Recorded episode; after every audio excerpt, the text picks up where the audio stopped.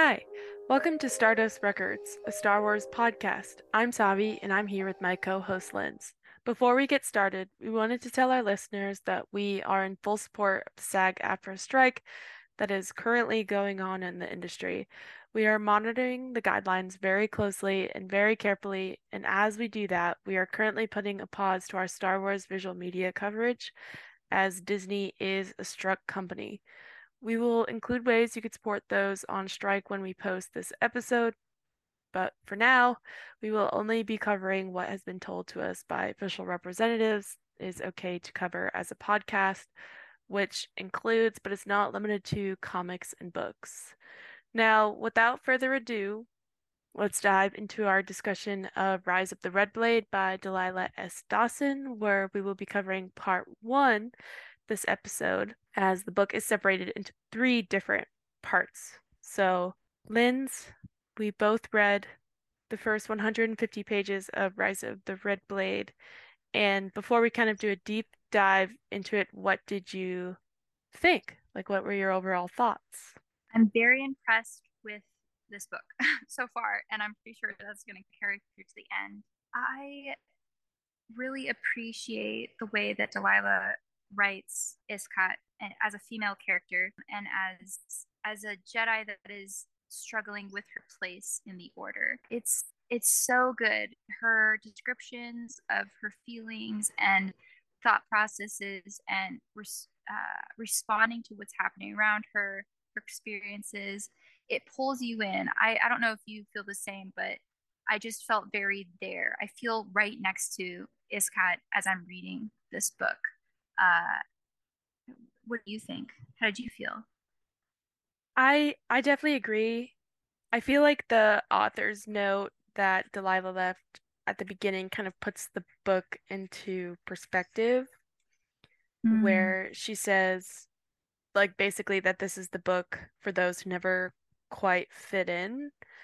Um, and yeah, I think that's why it feels like we're kind of there with Iskat like throughout this first part and it's really easy I feel to um to relate to Iskat because you know I feel like a lot of us as the readers can see ourselves in her like she's a very easily relatable character which is different from like the usual Jedi characters that we've gotten in the past.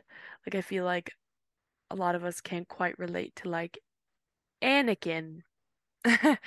uh he's just the first yeah. Jedi that came to mind, but yeah, I just feel like like throughout these first 150 pages, it's like the whole dynamic between the Jedi Order slash Council and Iskat reminds me of like a child and like a family who's not quite listening, or like they're this child is going mm-hmm. through something like beyond themselves and they need guidance, but it's so out of their comfort zone that it's difficult to offer that type of guidance. So it's kind of like, well, just be this way in a way that we understand rather than us, you know, having empathy and, you know, seeking to understand you, if that makes sense. Yeah, it does. It's like they are asking her to fit herself into this mold of what a Jedi should be, but she can't. She can't. They're not meeting her at her level and they're not understanding her and they're not uh, nurturing her and being open to her. And I think, you know, part of that has to do with the way the order is structured. You know, you have your master and that's the person you're supposed to be able to rely on and who's supposed to attend to what you need as a person.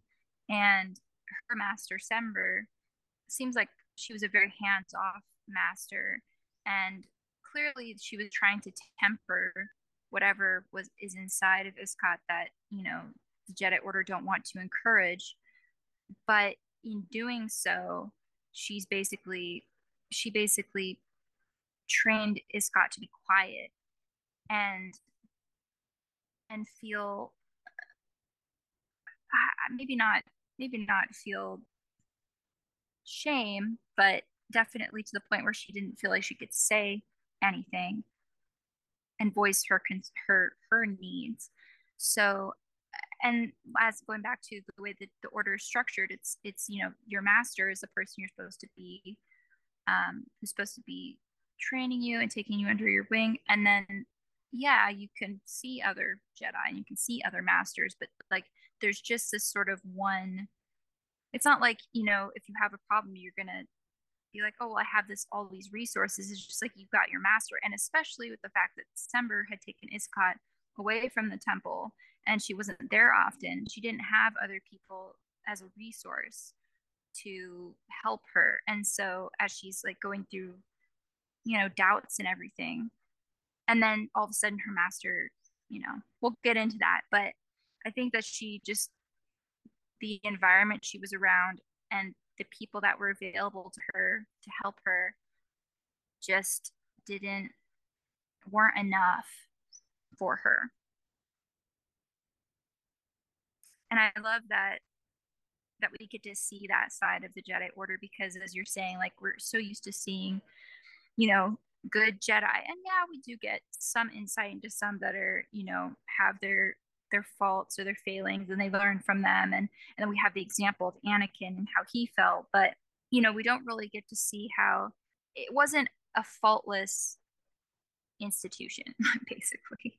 Yeah, and it's it's sad to know that like there was this version of the Jedi that we haven't really seen before, like a very um almost very hush hush form of the Jedi, like something is kind of out of place, so like let's try to fit it into this frame though it doesn't really fit. I don't know if I said that right, but um, you know, it's got is described like from the very beginning of the book to be different, like physically different. But also she had the instance that happened with the uh columns when she was training with the other younglings slash padawans. I can't remember which how old was she at the time, but they had this like moment in time where they got this experience with her and then based off of that single experience they judged her for the rest of the time you know that she's been there. And it sucks. It's like you go through one thing and this happens in real life too where like you go through this one thing and then people kind of define you based off of that one experience and it's almost like that also on top of that Iskat is like already physically different so it just feels almost like a lose-lose for her mm-hmm. i think it's it's especially notable the fact that she doesn't have a people she doesn't have a history she doesn't really know anything about her like physiology and bi- biology. She knows she has two hearts and you know whatever the temple you know hospital can figure out about her. But can you imagine like never having seen anybody else like you in your entire life? It must be so isolating. Yeah and there's this quote that i specifically loved that made me realize there's two quotes. One is from Heezo, which is not a human or a humanoid, where I've noticed that the people that she does get along with in the story are like alien or just non-humanoid people. And one of them is Heezo, which is like a temple technician, I'm assuming. And he says where he's like, you've never asked yourself what your heart wants. And then she corrects him and she's like, Well, I have two hearts. And he says, So that's twice the desire then. And I thought that like it's played off as like a soft little joke, but I think that that's in a way very true for Iskat. Like she bears the weight of having two hearts, which is twice the de- like the desire and twice the emotion and the passion. And I know that Jedi are not supposed to feel passion. They're just supposed to feel serenity. But it's like with that like with that much weight in your chest, it's like it's impossible for Iskat not to feel the way that she feels. Yeah. Especially with all of the external factors as well. You know, it's like nobody is nobody is seeing her.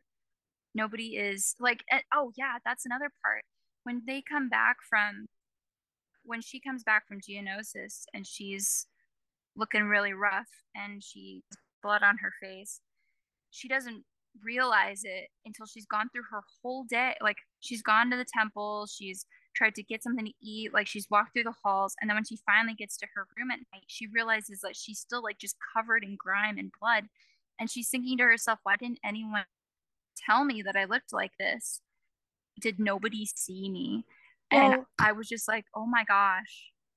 What's so interesting is the decision, and I know that Iskat was in the Darth Vader comics, but the decision that she's bright red with like bright blue eyes and still nobody can see her.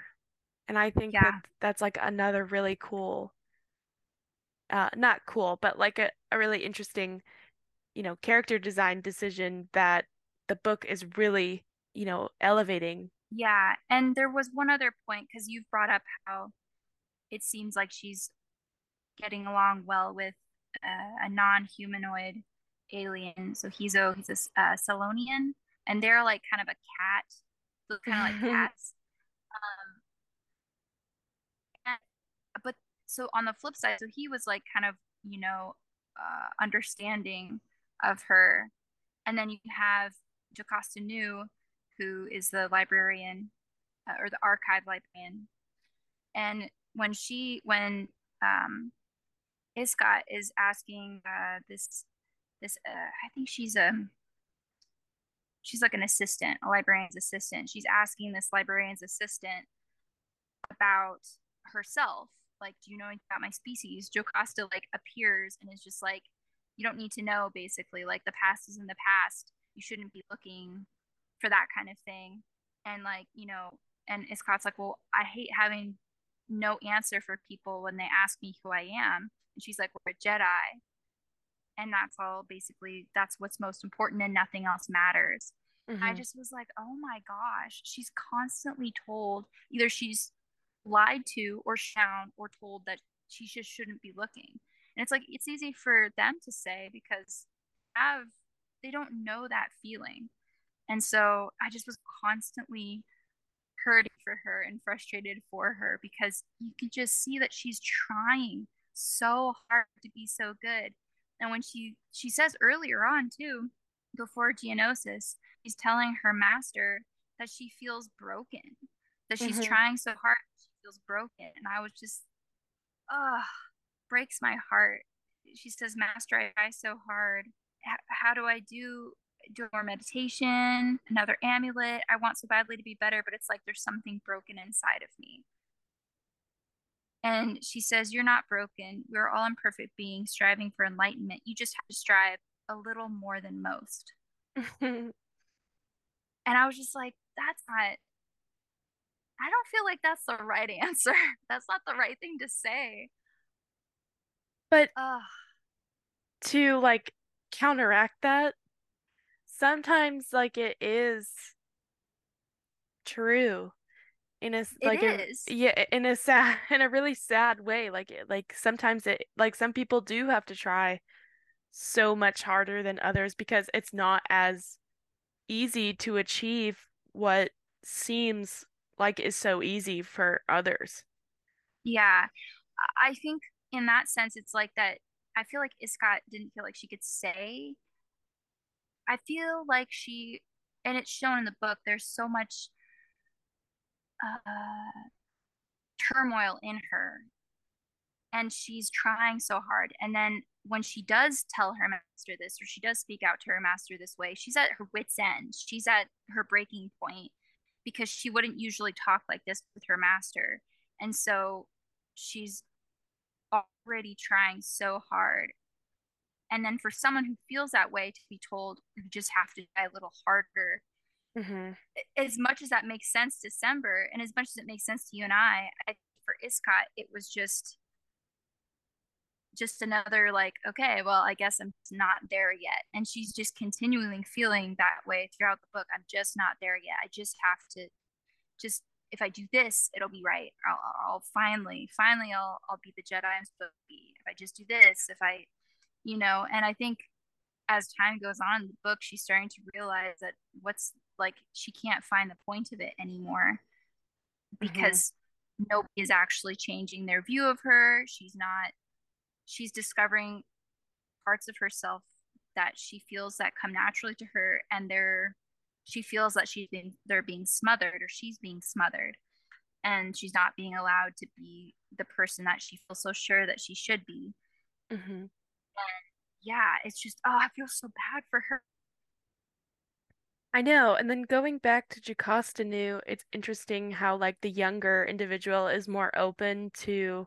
helping Iskat, uh, but Jocasta is the one who's kind of quickly tries to refer back to, you know, following the code and just like keeping all of the older people in the book, like Jocasta Nu, and then uh the the Bim species. I'm forgetting his name. Um, I, I can find it now. Ume? Ume? He says, Live in the now. The past and the future are illusions. There is only the current moment. If you can find peace here, you will always know peace. And it's honestly really sage advice and good advice. But like we said earlier, like Iskat isn't in search of, like, where Iskat is now, and this is said at the beginning of the novel, is very like unbalanced. Her emotions are as changeable as the sea. I love that Delilah refers to Iskat like a lot to similarities with the ocean. Like I think that's a good. And then it just reminds me that Nur is surrounded by the ocean. and um but yeah, a lot of these older people in the temple are kind of telling her like they're just telling her and not understanding or see they're talking at her that's what i was trying to say they're just talking at yeah. her and they think they have good intentions because it's what they've been taught like all of these years as time has gone by but Scott almost seems like the plant that could have broken a cycle which honestly kind of like led mm. to the fall not Iskat specifically yeah, but like but like their their blank mindedness or they're like very like they always had horse blinders on. Yeah, that if they hadn't the order could have evolved with people like Iskat and and the other young Jedi because it was a different time. Mm-hmm. And I think there's a lot of there were like you're saying there's a lot of older Jedi and there were species there that had been there like since the High Republic, you know, and they had seen all of this like stuff pass. And I think I don't want to say I don't want to just come out and say the Jedi Order was complacent, but I think they definitely got comfortable, and mm-hmm. that's why they were so they were primed to be basically wiped out by Darth Sidious. And I think you know masters like Yoda probably I think he had a little bit more he was more wary because I think he understood that there was that they were at risk. But obviously, he's one Jedi. He can't he can't know everything either. And so, I, do think though that like how you were saying how the older Jedi were basically passing on what they knew, but this was not. Suddenly, Iskat is growing in this time where it is not like what the Jedi of the of the past grew up in this is war and all of a sudden there's so many less masters around and it, eh, the whole like knighting process has been totally like changed. There was no fasting there was no preparation for weeks and learning how to go through the trials like there was none of that. They just were like oh yeah you you faced you, you knighted your lightsaber in battle and you faced a battle so now you're a knight. And Mhm. it was just like so sudden and she felt that she wasn't ready like she had no idea why she was being knighted because she didn't feel like gone through what she needed to to earn that title and it as you know the weeks after went on i think she realized more and more that like it wasn't because of what anything that she did it was just because they had to knight them Mhm. and she ended up being on that short list and so and that probably stung for her because she's tried like she's trying so hard to what she needs to be. And in that moment she thought okay maybe i finally did become the jedi that i have striving to be. And then to later realize maybe not. Maybe it's just because they were desperate. And that must have i mean obviously it did. In the book it explains you know that stung to realize like oh it's just because they need they need bodies. And also speaking of the older jedi master cleflin who was um Clefon, Clefon who was her master's master um Mhm. he you know repeatedly blowing her off and kind of like Yeah. pushing her to the side and i just i felt so bad for her because she's she is seeking out people it's not like she's just going off in a corner and moping like she was seeking out people Yeah. and she was asking questions and they were just stone they were just like nope mm-mm.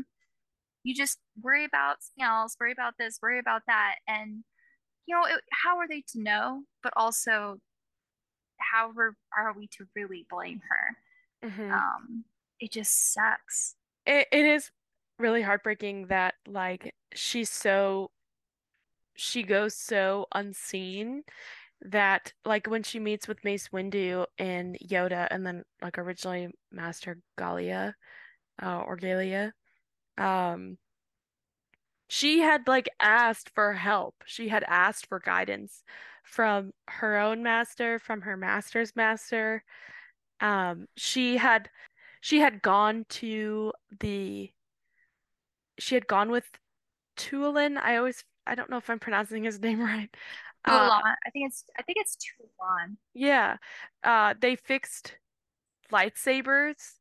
Um they fixed lightsabers and while she was annoyed by Josk's Josk's like question of, you know, taking her on as a Padawan, like she was still like, okay, well this is gonna happen and I can't do much about it. So she had been open to change. And they still had been treating her like she wasn't. Like she was very closed off. And they treated her how they saw her in their own minds rather than how she really was. And I think that's the most Yeah. frustrating part about Iskat's character, like how people treat her, I mean, is that nobody is seeing her for how she is. They're just seeing her for how, like I said, like how they're making up in their mind almost. It's really fascinating because Scott is like super knowledgeable in the Force and like in the in the code and like she's not I'm gonna say dumb because I can't think of another word. She's not dumb. Like she recites a lot of the times like her teachings and it's like usually pretty on the nose and she sounds wise and like Mace Windu even says when they appoint her as the, you know, as the Jedi Knight that's gonna wa watch over the children, like that's a post that's generally occupied by a Jedi Master, which Mhm.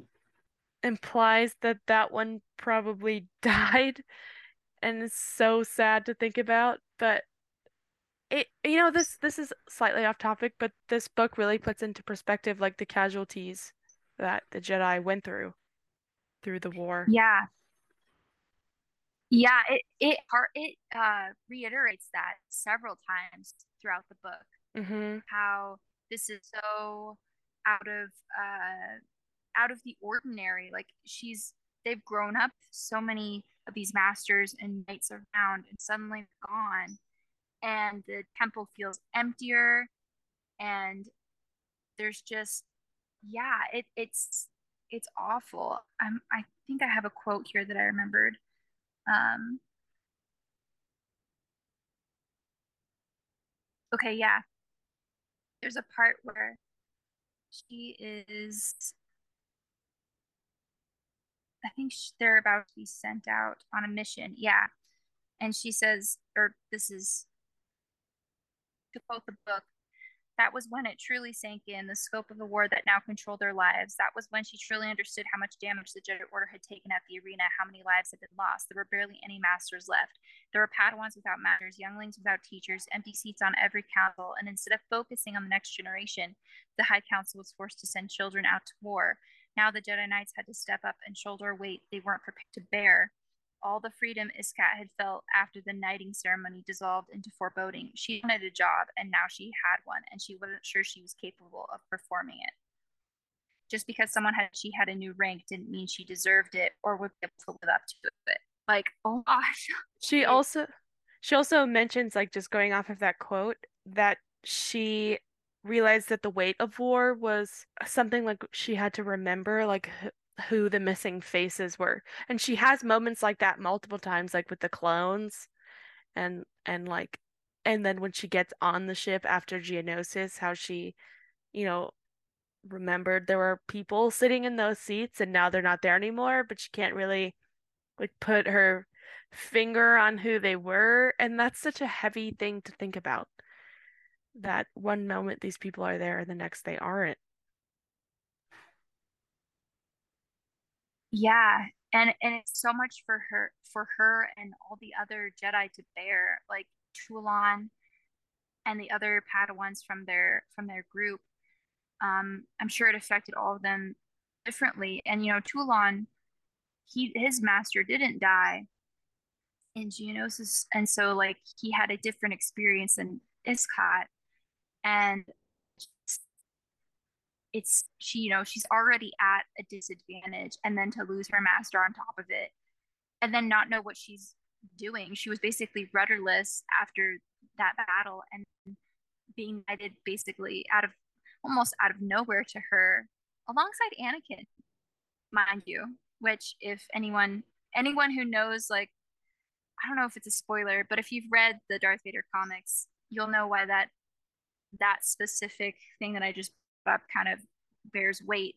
But her and Toulon are knighted alongside Anakin. And I thought that was so interesting. And it was interesting to see her thoughts about Anakin uh, well. And so, and it was it was really nice that Obi Wan talked to her after. I mean, he was just telling her to take the kids mm-hmm. inside, I think, but like, but he was nice, and she she was like, he's he's a nice master. Um, yeah, it's like knowing it's it's knowing that Obi-Wan is like a kind soul to to everyone he comes across even if it's for a moment. But then I wanted to bring that up earlier but I forgot. So thank you for bringing it up again, but knowing that that's how Anakin was knighted um brings like a whole different perspective to uh Revenge of the Sith for me. And I feel like I now have to watch it again and I feel like I now have to watch the prequels again because that's such a significant moment in a in a Jedi's life and that was almost dampened. And then to think that Anakin stood before the council and had a seat on the council, but then he wasn't granted the rank of master. So it's almost like he's had these really great opportunities, but somehow they've been dampened for him. Mm-hmm.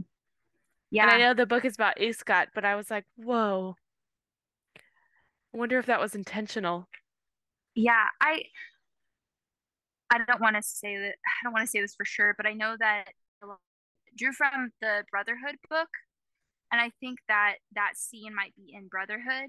Someone, I'm sure someone's gonna be like, "Well, you're wrong," but I I'm I was reading that she had uh, drew some things from that book, and so I'm I'm suspecting perhaps that that was in it um, or alluded to, which is cool because uh, having read the book or having reading this book and remembering like some of the interviews with Delilah and some of the other editors for this book, it's cool to be like, oh, this is what they probably meant when they said this as a, as I'm reading.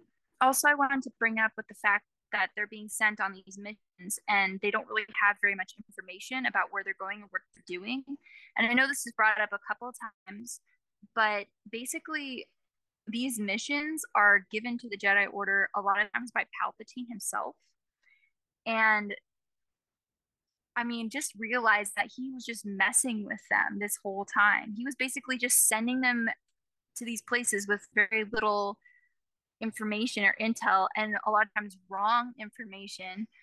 And so then, you know, Iskat is annoyed at, she's annoyed at the Jedi for not giving her more information, but it's, they don't have the information.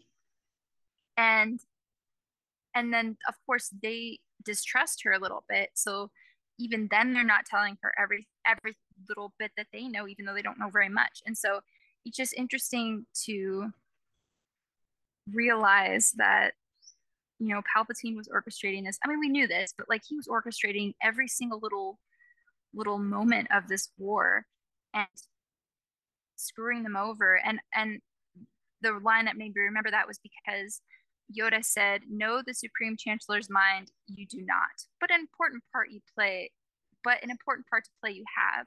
So he kind of let slip there that this was the chancellor's mission that he they, they were being sent on with um I think it was uh Josk and Tualan, one of the first missions, the first mission that Iskat and Tualan went on as knights. And so then as you read what happened on this mission, it's like, ah, Palpatine really screwed them over. Yeah, and that whole interaction towards the end of part one with Palpatine where uh he's kind of just like, yeah, that sounds great. Like I totally think that you should go to like basically just telling her what she wants to hear, which is just ag- mm-hmm. agreement with wanting to be out in the field. And you know, we all know who Palpatine is, so it's like it's almost like he was egging her on. Maybe he like could feel her you know, imbalance or it, uh, that was a very interesting scene. It was so quick, but I was like, "Oh my god." yeah, I have no doubt that he he kind of like pegged her as someone to watch, you know, mm-hmm. or or just like remembered her because he didn't do any he didn't do anything that wasn't to serve him. So if he didn't want to talk to her, which as a Sith Lord, he's not just going to make random conversation. Like that was calculated. Yeah, it was. It's it's a really uh deep scene. And I'm excited for part 2 because I didn't think that it would go so into depth like so early into the prequels that we know like I, it kind of just started right before Geonosis. And I wonder, like, this will probably be Revenge of the Sith in part two. Um, and then I'm assuming part three, end of part two, beginning of part three is like the Imperial Inquisition. But, you know, to kind of like wrap up our talk about part one, the whole time I was thinking like where all the other Jedi were. Like I thought of Cere and and Trilla because you know everyone was called to Geonosis. So I was thinking maybe like were all of them like where where was every single Jedi Padawan, Jedi Knight, Jedi, you know, were they called there? But then who was at the temple with the younglings? And like I'm assuming not every mission could have been halted for this one single mission. So I was like, I don't think I can think too much into this. There's a lot of Jedi. I, I would assume that there were probably some that were that stayed back at the temple, but I also think that like on such short notice, probably all of them couldn't couldn't be at Geonosis, just you know time wise and how far they must have had to travel. So, uh, yeah, there's probably some that were not there. Um, and I this makes me want to know more about Cere and Trilla and what they what like their roles were during the war. We know that they were with younglings and it doesn't look like they were on Coruscant when the Order 66 occurred and they were like protecting younglings. So it makes me wonder like if they had some sort of at that point if they were like teachers, not teachers, but you know I'm saying like they were taking care of younglings at the time or if they just like grabbed them from the temple and ran. Like I, I would love to know what that story is and how that ended up that way. And I hope that we get to learn that someday. Um I did yeah, like I thought about them. sorry. I did fully expect us to get cameos, but Yeah, I was thinking like I wanted to see some Inquisitor at the temple, you know? Like mhm. even if it was just vaguely, if they were just vaguely referenced, you know, like like Ninth Sister or or I would have done even, yeah. anything to hear about Masana. I know, I know. I would love to have known like what she was doing, but you know, Iskat's world was like shrunk down. Like she she was at the temple so much and she couldn't hear about everything that happened. So I don't know. I, I I'm sure we'll we'll figure it out by part three. We'll figure out where everybody's been and where they're at. But yeah, this was it's it's been really fun so far. I'm excited to get through the rest of the book and see everything that has though even though we know how it ends, I'm still excited to see. Me too. So that wraps up our discussion on part one. But today is, I've seen it on Twitter be called Barbenheimer Eve or Barbenheimer Day, because I know that Thursdays sometimes like they'll have showings. But I don't have, quite have a game, but like I have, I guess like a little suggestion thing where I will say a couple of characters and like I want to hear your opinion on whether you think they're Barbie or Oppenheimer. I thought today would be mm-hmm. fun to do that for the holiday, but I will stick with I, I'm gonna stick with Jedi Survivor characters. That was my thing. okay. Okay. Yeah. Um, and this is, and is this like, is this like what the characters would like, what movie they would go see? What movie they would go see. So not so much like Okay. personality wise, like how it used to be, like the Barbenheimer GF or like the now I can't say the the Oppenheimer BF and like Barbie GF. Like which one would they go see? Okay. So um Okay. Oh gosh. okay, let's go with Dagan Gera. See He Barbie would definitely, I feel, oh, my first gut instinct was Oppenheimer because I feel like he would want to know about like war because he seems like a really someone who just always wants to know about that. But I think that I think that if he went with um oh my gosh, Cen- what's her name? His girlfriend, oh Santari. Santari. I was about to say that that sounds wrong, Santari. But if he went with her, they would go see Barbie together.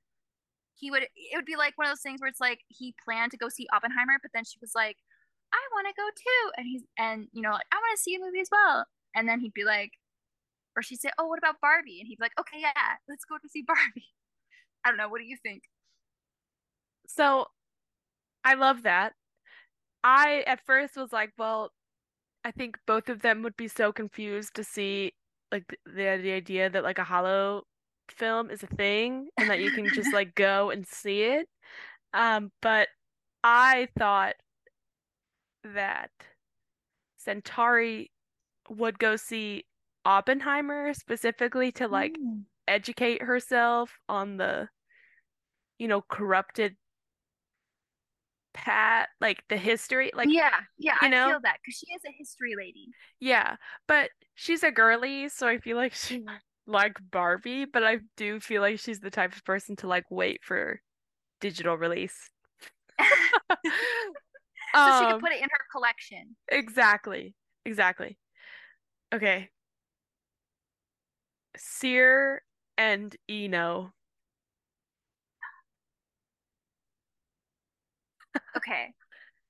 So knowing Eno, I think it's the same with Santari. Same. I think that he, I yeah, I think he would be like taking it as an opportunity to learn, which we know he loves. He's a learning, he's a learn learning boy, um, history boy. I think that Cere is so intense and so she hardly ever like lets herself be goofy. but when she does, it's like I don't know. I want her to be happy. Yeah. So I think I'd I think that she would go see Barbie. I but do I don't know that she would just I don't know if she would just I don't know if she would tell anyone. I think she would just go do it. It would just be like a like a date that she would take herself on. I love that. But also I feel like it connects to like the answer that I feel like we would both have for Cal, which would be Barbie. Mhm. Like I feel like Cal I feel like Cal would definitely like drag her Mhm. and take her to Barbie and she would just kind of like look at him and and shake shake her head. He- He'd be like, "Trust me. Trust me. you need to see this. This will be good." I also feel like Merrin kind of detests movies. Like I feel like she's not a movie fan, but I do feel like she would go see Barbie with Cal. Um, yeah. Or or maybe she would go with Cere. She'd Yeah. be like, okay, I'll tag along. Why not? Yeah. I think she'd be really confused. I think she'd be really confused, but entertained. She'd be Yeah, because she's such like a she jokes around a lot and she's she's like silly. So I think that she would Mhm. like she would enjoy the lightheartedness of the film. Mhm. I don't think that she would want to go see Oppenheimer, which No. is the story about a man who, you know, made the weapon that wiped out entire uh you know, just like Cities. yeah, just like her with with Dathomir. But okay, one last one. No, okay. Uh, okay. This isn't the last one. Okay, Bode. He is definitely a Barbie girl. he would definitely see Barbie.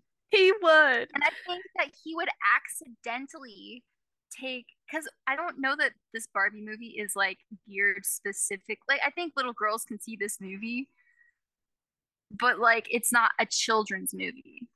You know what I'm saying? And so I think he would take Kata to it, thinking that this was like a little kids movie. and and she, and he will end up like laughing a lot during it because he's it isn't really a children's movie. He would def she's so mature though, like wise beyond her years that I feel like that like he would be like, sorry that I took you to that and that it's a little bit more mature, but she would be like like explaining the plot and like the theme and he'd be like, okay, maybe you're not like too young. But if we're talking about Imperial Bode, like if he was at the ISB base, like he'd probably have to be an Oppenheimer guy. Yeah, he wouldn't But- have he wouldn't have the choice. But like the the Bode that we see with Cal, who's like suave and he'd be like Barbie through and through. Yeah, for sure, for sure. Okay, this is my last one, and I'm really excited about this one. Greez. Okay. I think it's obvious.